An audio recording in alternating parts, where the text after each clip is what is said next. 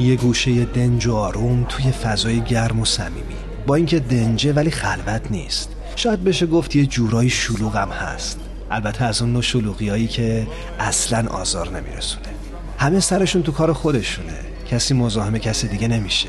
یکی مشغول مطالعه است. یکی داره با هنسفیریش موسیقی مورد علاقه رو گوش میده.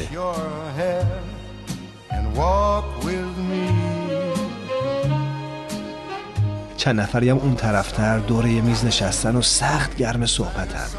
هر از گاهی میون این هم همه یه صدای موسیقی هم به گوش می‌رسه.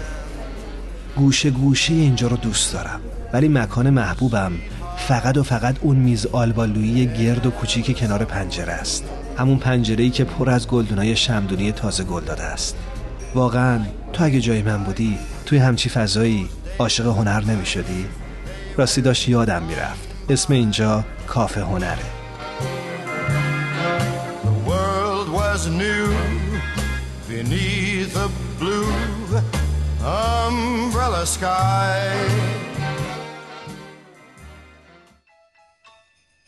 Dashing through the snow in a one horse open sleigh. O'er the fields we go, laughing all the way. The bells on bobtail ring, they make our spirits bright. What fun it is to ride and sing a sleighing song tonight. Jingle bells, jingle bells, jingle all the way. Oh, what fun it is to ride in a one-horse open sleigh. Jingle bells, jingle bells, jingle all the way. Oh, what fun it is to ride in a one horse open sleigh. مردم زیادی در گوشه و کنار دنیا در حالی که آخرین روزهای سال میلادی رو سپری می کنند با هزار امید و آرزو در حال آماده شدن برای سال تازه هستند. سالی که بتونه اتفاقی مملو از شادی رو براشون رقم بزنه. پس کافه هنر امروز می‌خواد در این شور و هیجان شریک باشه. پس با ما همراه بمونید.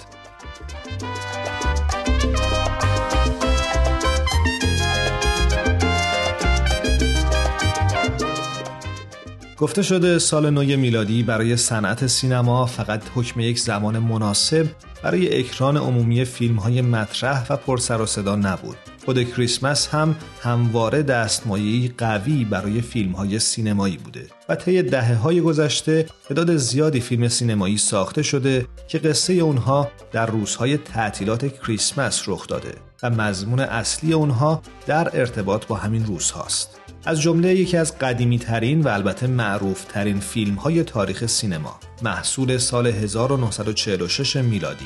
فیلم چه زندگی فوق‌العاده‌ای به کارگردانی فرانک کاپرا.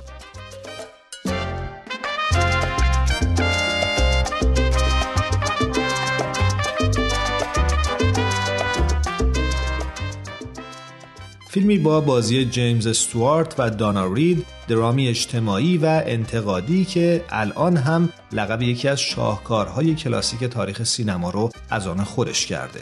قصه فیلم درباره جورج بیلیه مرد جوونی که تلاش می‌کنه کارهای خوب و درست انجام بده. ولی از فرط ناامیدی در آستانه خودکشی قرار گرفته. او در شب سال نو با یک سری اتفاقات پیش بینی نشده روبرو میشه.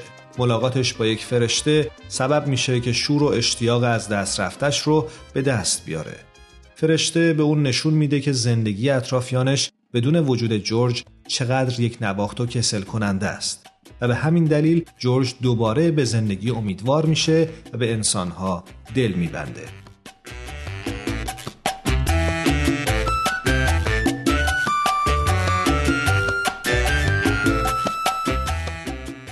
چه زندگی ای اولین بار در 20 دسامبر سال 1946 بر پرده سینما رفت.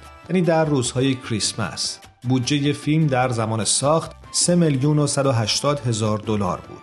با این همه فیلم فروش خوبی هم داشت. اگرچه این فیلم موفق به دریافت جایزه اسکار نشد ولی نامزد دریافت اسکار در پنج رشته بود.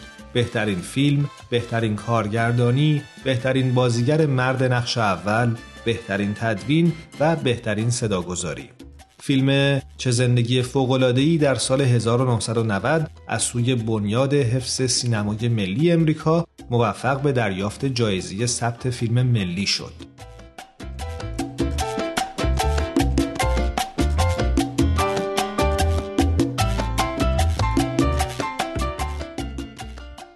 گفته شده دکورهای این فیلم در واقع بزرگترین و گسترده ترین دکورهایی بودند که در تاریخ سینمای آمریکا برای یک فیلم ساخته می شدند. این دکورها دو ماهه برپا شد. 75 مغازه و امارت و خیابونهای اصلی و موارد بسیار دیگه. بله ساخت خیابان اصلی به طول 300 متر. در این فیلم که اولین فیلم کاپرا از جنگ جهانی دوم بود میزان قابل توجه برف یکی از جلوه های ویژه پیشتاز به شمار می اومد. از اونجایی که دستگاه های برفساز سنتی خیلی پر سر و صدا بودند تهیه کنندگان تصمیم گرفتند حدود 6000 گالون از فوم های آتش نشانی مخلوط با صابون رو در مقابل پمپ های قوی باد قرار بدند تا صحنه های رویایی این فیلم کلاسیک خلق بشه.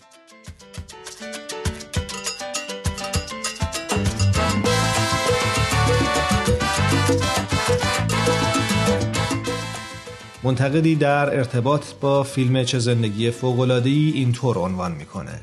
فیلم های فرانک کاپرا نمونه های خوبی از سینمای اخلاق گرا بودند. البته کسی در وسعت و جرفای پرداخت هنرمندانی اونها کمترین تردیدی به خودش راه نمیده.